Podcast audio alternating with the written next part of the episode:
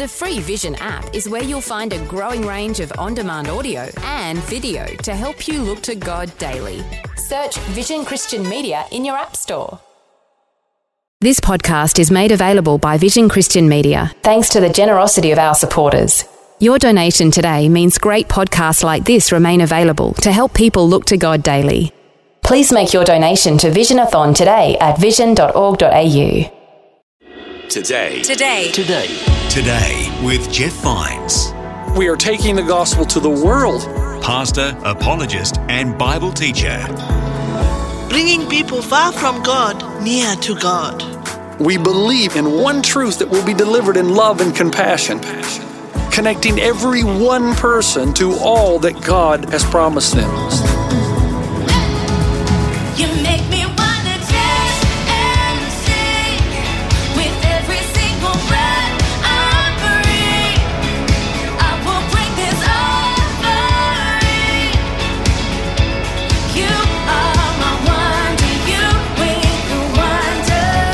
Today. Today. Today, Today with Jeff Vines.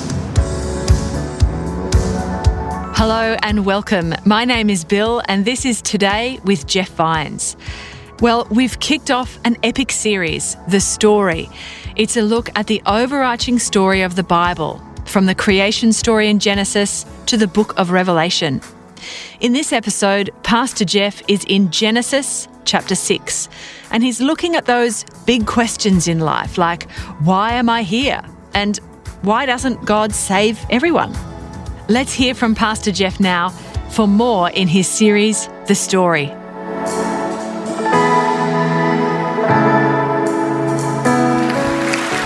Turn in your Bibles, if you would, to Genesis chapter 15. We continue uh, our series called The Story. While you're doing that, uh, two Australian blokes, kind of rock and roll stars, uh, were in New York City, and they had just done a concert. It was sold out, so they were quite happy, and they do what most Aussies do after a concert. They found the local pub, started to drink a little bit and celebrate, had a little too much to drink, uh, found themselves wandering around New York City, totally lost, incoherent, didn't know where they were. And uh, of course, now they're facing uh, public intoxication. So a police officer wanders by, looks at them, and the two Australian blokes are so incoherent and lost, they don't even know up or down. And they look to the guy and they say, Excuse me, fella, uh, can you tell us uh, where we are? And the police officer looked at him and says, Folks, do you, do you know who I am? And one of the Australians looked at his other Australian friend and said, Boy, we're in a real fix now. We don't know where we are, and this fella doesn't know who he is. and I know it's not that funny, but it's a good start because what we're doing in the story, we're trying to say that the story, first of all, somebody said it like this that history is his story recorded in the story. That it's the story of God, what he's been doing from the very beginning, and where he's taking creation, what the destination really is. And we're learning through the story, we're supposed to be learning where we are in the scheme of things and where it is that we're going. And that's what the story does effectively because ultimately it answers the four questions people have asked from the beginning origin, meaning, morality, destiny. Where do I come from? All found in the story. What is the meaning of my life? What am I supposed to do with my life? Morality. How then should I live? And destiny. Ultimately, where's the world going? Where am I going? Where does it all end up? And the story makes an attempt to answer that. Last week, we learned two valuable truths, and I hope you haven't forgotten yet. Number one is this that God created the world ex nihilo, which means that God created the world out of nothing. You will not find another creation account in ancient civilization anywhere similar to the Bible. They are similar in and among themselves, they are very different from the Bible. The Bible does not have God's plurality or some sea monster coming up out of the ocean to create man and create the world. It has God above and beyond creating everything out of nothing. This God creates the stuff from which all the other stuff comes. And because he creates everything out of nothing, he is sovereign. There's nothing to be afraid of. He is not ruled by anything. He is above and beyond all parts of creation. What you create, you have total sovereignty over. We learn second that God created the world for you and me. We're the centerpiece. It was made for us. It was made to compel us toward Him so that when we walk out and we see the mountains and the sky and we see uh, the uh, oceans and when we go to our favorite place, sometimes there's just a connection you feel with a beautiful place on the planet. It's supposed to compel you toward God. It's supposed to have you think, wow, this is indeed beautiful. I feel a connection. There's something special here, and we're supposed to be drawn toward the Creator. But not only does it compel us, it also gives us everything we need for survival. The food chain is a miracle of God. And if you've ever studied environmental science, it's amazing how it appears, in the words of some scientists, that the universe knew we were coming. It is made specifically for us to breathe and to live and to enjoy God's good creation. And that's why when God looked at it in the first part of our story, He said, It is good. And we said the Hebrew word for good there does not mean good versus bad, it means good meaning it's effective, it's productive, it works, therefore it's good. It works in that it compels people to God. It works in the sense that you and I can live and breathe and have life right here on planet Earth. Now, let's enter into some dialogue, okay, just a little bit before we skip on to the next narrative. It's important to do this. And it's going to take a little thinking on your part, and that, that, that, that's not a bad thing. Okay? You're going to need to concentrate. So forget about Starbucks, forget about what you're going to do afterwards, forget about the coffee you didn't get, forget about the fight you had on the way to church with your wife, forget all about that. Listen, listen. Let's play a little bit of role play. The first question that usually uh, gets asked is Pastor Jeff, and we dealt with this a little bit last week. God creates this beautiful, wonderful world, and then he puts a tree in the middle of the garden, ruins everything. Why does he put the tree in the middle of the garden? Now, for you and me, that's a hard question, but for ancient civilization, that's not a hard question at all. Remember that Genesis was written for us, but not to us. Moses is recording the creation account for behalf of ancient civilization to answer the questions they would have had in that day, that time. It's like you and I picking up a letter, we read it, and we realize it's not written to us, but wow, it's incredibly applicable, so it is written for us. And God places the tree in the middle of the garden, you're walking by. Hey, Think about it. He doesn't put the tree somewhere in a cave where it's hard to find. No, He puts the one tree that you can't have right in the middle. So every day you're going, there's that tree again. There's that doggone tree again. I can have everything, but I can't have that. Why? Ancient civilization would have understood perfectly. A king has the right to ask you every single day of your life who are you going to follow, who are you going to serve, who are you going to obey. If the king is sovereign over his kingdom as God is sovereign over this world, he has the right to say, okay, every day you're forced to make a choice. Are you going to serve, follow, and obey the God, the creator of all things, or are you going to serve, follow, and obey something that's created? There are trees that continue to exist in everybody's life. Every day, every person in this room, you walk by something that's just like the tree. You walk by something, you have to decide Am I going to follow and obey God, or am I going to follow and obey this thing? And every time you choose to obey this thing, death comes into your life. You see, that's the symbolism here. That's the metaphor. Every single day of your life, all of us are faced with a choice. For some of you, it's things you look at. For others of you, it's money and how you operate. If you're fair, if you're honest, if you're just, it goes on and on and on. And this world is a world that's chosen not to follow God, but to follow this. And because they follow this, our world is in the condition it's in today. So they would have understood. But there's another question. Okay, Pastor Jeff got the tree stuff. But Pastor Jeff, why would God create a world in which he knew the people were going to rebel? God knows everything. Now, here's the first part of my answer. As parents, uh, you have no guarantee that your children are going to turn out good. You, you don't. In fact, the odds are against you. They're probably going to turn out like you. right? Right? And you know what you're all about. Uh, there are many mothers uh, on the planet whose uh, kids are in uh, death, are on death row that love, still love their kids. The reason you take the risk of having children is because you know it's worth it. The idea that you would have a child and that child would love you and honor you and there'd be a love relationship is worth the risk that they might end up in Leavenworth and rebel against you. I know the next question now. You're saying, well, wait, wait, wait, Jeff, but I don't have foreknowledge. I don't have the knowledge of what's going to happen. God did. God knew that this was going to happen, and He still did it. Now, two things. Number one, I'm suggesting to you that you, even if you knew your child was not going to turn out well, you'd still have him for the moments of love. You'd still have him. But in God's case, you have to understand something. If we had a bowl here and we're going to stick everything in it that would include the recipe that would end up coming out to love. Think about what do you have to have to have love? Freedom, right? We've covered that, but emotion, passion, desire, all of those have to be put into this scenario if you're going to have love in the created story. The problem is with every ingredient you put into the bowl that will bring forth love, those are the same ingredients required to bring forth evil. Passion, desire, emotion, all of those. The only way God can create a world that has no potential for evil or rebellion is to create a world that has no potential for love and relationship. It's two sides of the same coin. So God, yes, He does create, but He creates in mind knowing that even though rebellious is gonna, rebellion is going to happen, He's going to redeem the world. That's what the story's about. He's going to redeem mankind back to Himself. And every time you walk by a tree in your life, whatever it is, if it's an addiction, if it's a relationship, whatever it is, every time you walk by and you choose God, you're moving closer and closer into a relationship where one day He will be your God, you will be His people. Now, it goes one step further. Do I still have you? We got to cover this, got to cover this, because I didn't want to be the kind of church, yeah, let's just talk about the things that are easy and ignore the things that are hard. In one respect, the existence of rebellious humanity glorifies God more than the non existence of glorious or rebellious humanity. I'll Leave that up there for a moment. Stay with me. If you're thirsty for a day, water's nice, but if you're thirsty for a week, water is beautiful. If you're hungry for a day, food is good, but if you're hungry and you've been fasting for 40 days, that In N Out burger tastes like manna from heaven. right? The more thirsty you are, the greater the value of water. The more hungry you are, the greater value of food. Good can only be appreciated in the context of bad. God allows to let the wheat and the tares grow together, the good and the bad, in order that you and I might have a, an ability to distinguish between the both. And that one day, the Bible says in the book of Revelation, at the end of the story, the great rider on the white horse is going to come down, and he has a name written on his thigh.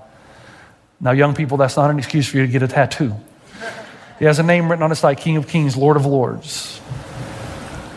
And he is going to bring everything right. And he is going to be worshiped for eternity because we were able to see the contradistinction or the distinction between good and evil, and that He is all that is good. And this miserable world that we've lived in, even though it has all of its good and all of its created order and all of its things that compel us toward God, it still has so much evil because people have chosen to use their freedom rather than to pursue God. To pursue their own self aggrandizement. And that's when people get hurt. 99.9% of the pain and suffering in this world is not God, it's how you and I treat each other. But the only way God could remove that is if He removes our freedom. And if He removes our freedom, He removes the capacity of love. And love is the reason the world was made in the first place.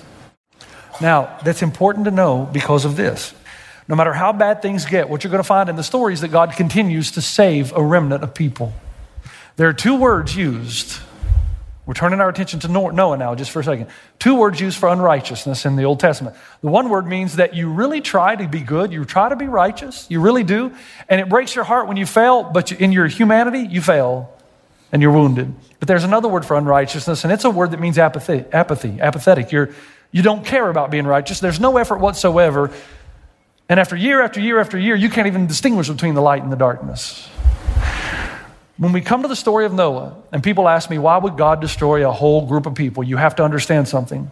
From the time of Adam and Eve, and you never thought you'd hear a pastor talk about DNA, from the time of Adam and Eve, it just gets passed down from one generation to the next generation, next generation, until we come to Noah, when there's not even one, other than Noah and his family, that the people are not merely unrighteous in the fact that they're trying to be good but can't. They don't even care. They're apathetic. We're talking about a, a generation of child sacrifice here. We're talking about some barbaric, evil, uncivilized, almost to the point of inhumane or unhumanness.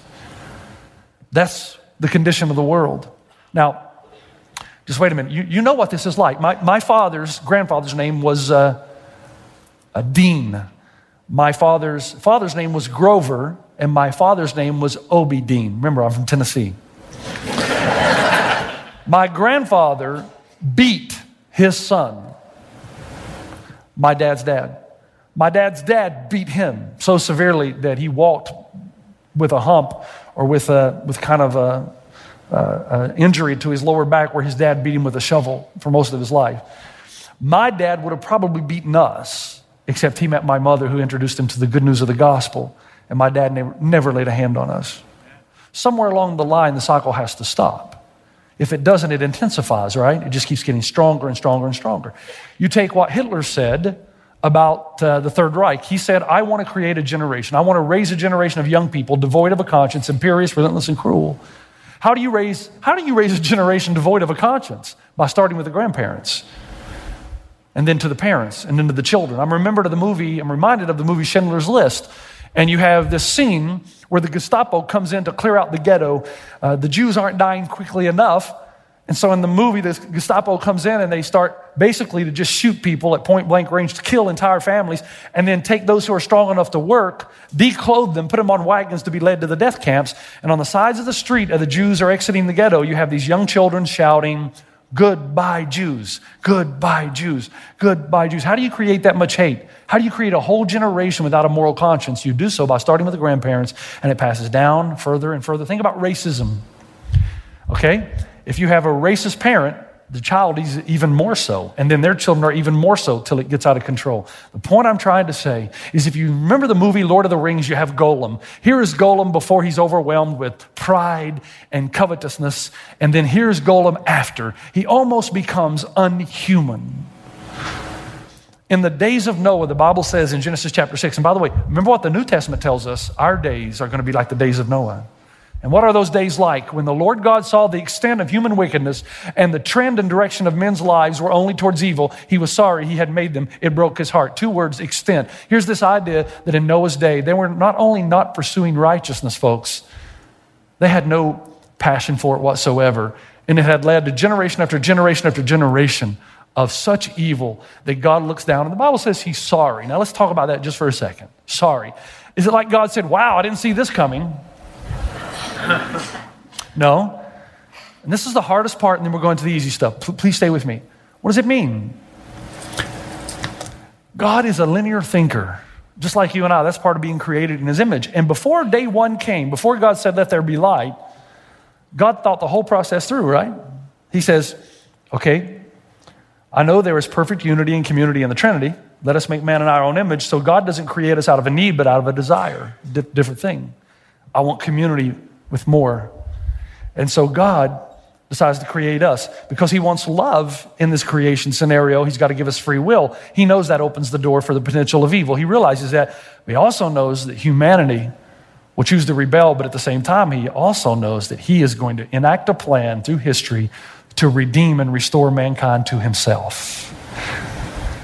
And so, somewhere along the line in that linear thinking, God probably, I want to create, but his heart is wounded when he realizes when I create, there are going to be many people who choose to rebel.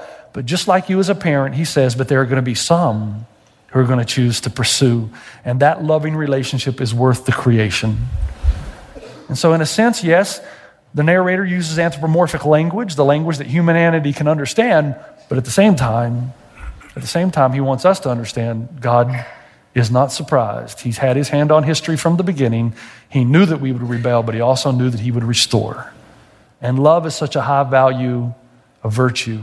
God was willing to create an order where the potential for evil exists. Now, this is where the story gets good. Well, not good for our sake or not good for humanity, but you say, well, why did God destroy all the people before? You know, why, why all that's a lot of people. If you had cancer, you would be willing to cut out the bad cells to save the good ones. God, his dream was to have community in diversity with humanity. And he was insistent that he was going to cut out the unrighteous, keep those who were seeking him, and begin anew. And even if, you, even if you're not a literalist and you don't believe the story of Noah is real, which I think you would be mistaken, but even if you're not a literalist, the reality is the metaphor still stands that you and I are made in the image of God. We all get a choice to walk by what tree every day, and what you choose will bring death or life into your life. God destroyed the time, the days of Noah, because he wanted to stagnate the degenerative process, save what was left, and begin anew. And when the water started to subside in the story of Noah, Noah sent out a, and the dove came back with a, and today we use the olive branch as an extension of peace. Isn't that interesting? He gets an olive branch from an olive tree, and this is a piece. And one day, now do you hear the eight running ground notes? One day, God's going to extend another something from another tree, and He's going to hang on a tree.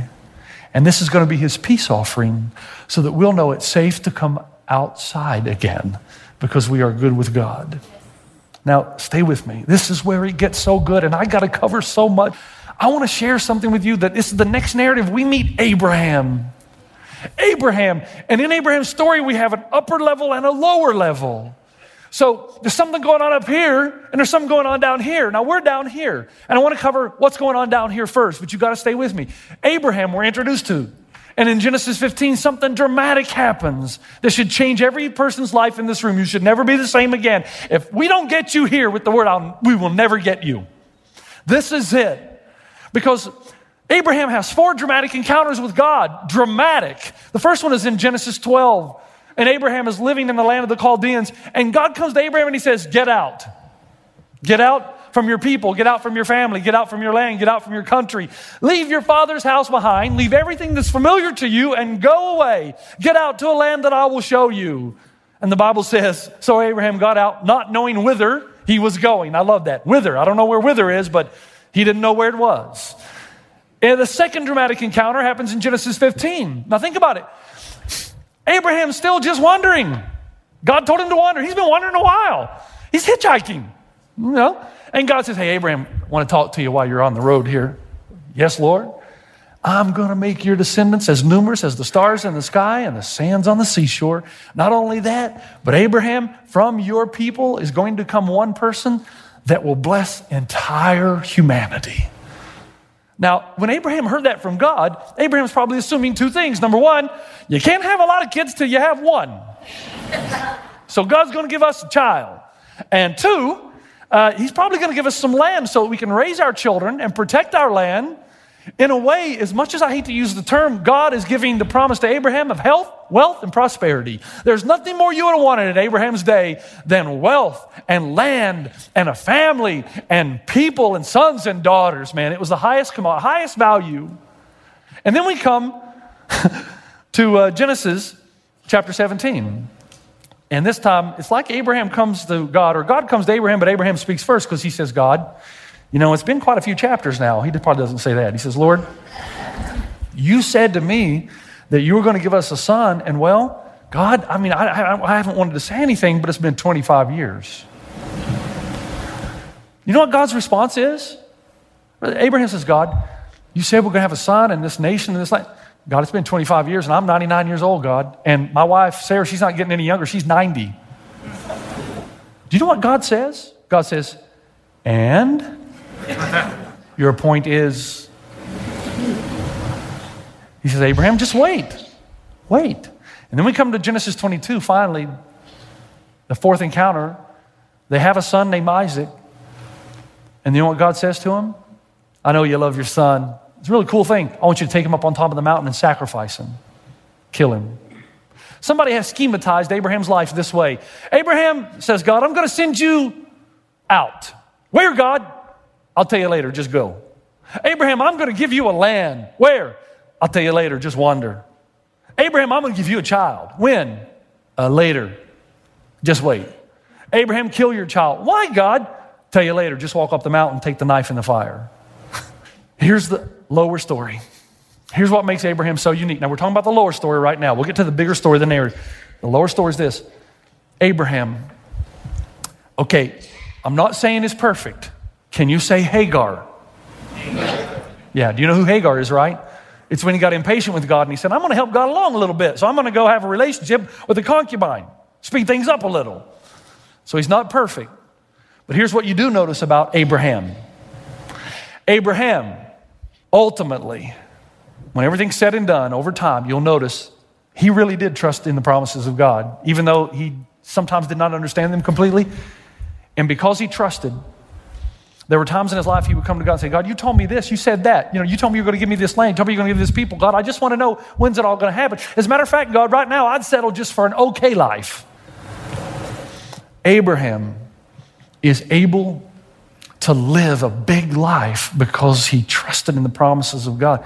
He really did trust in the promises of God.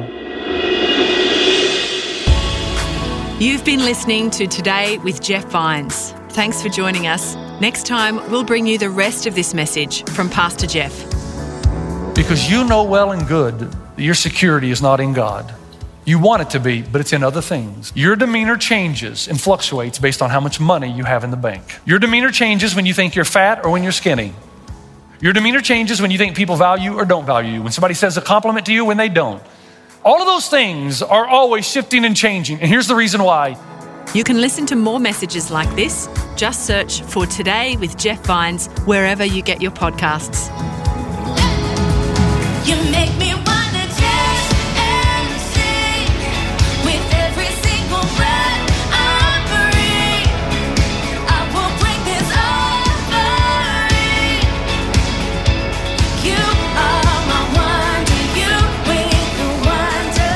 Today. Today. Today. Today with Jeff Vines. Thanks for taking time to listen to this audio on demand from Vision Christian Media. To find out more about us, go to vision.org.au.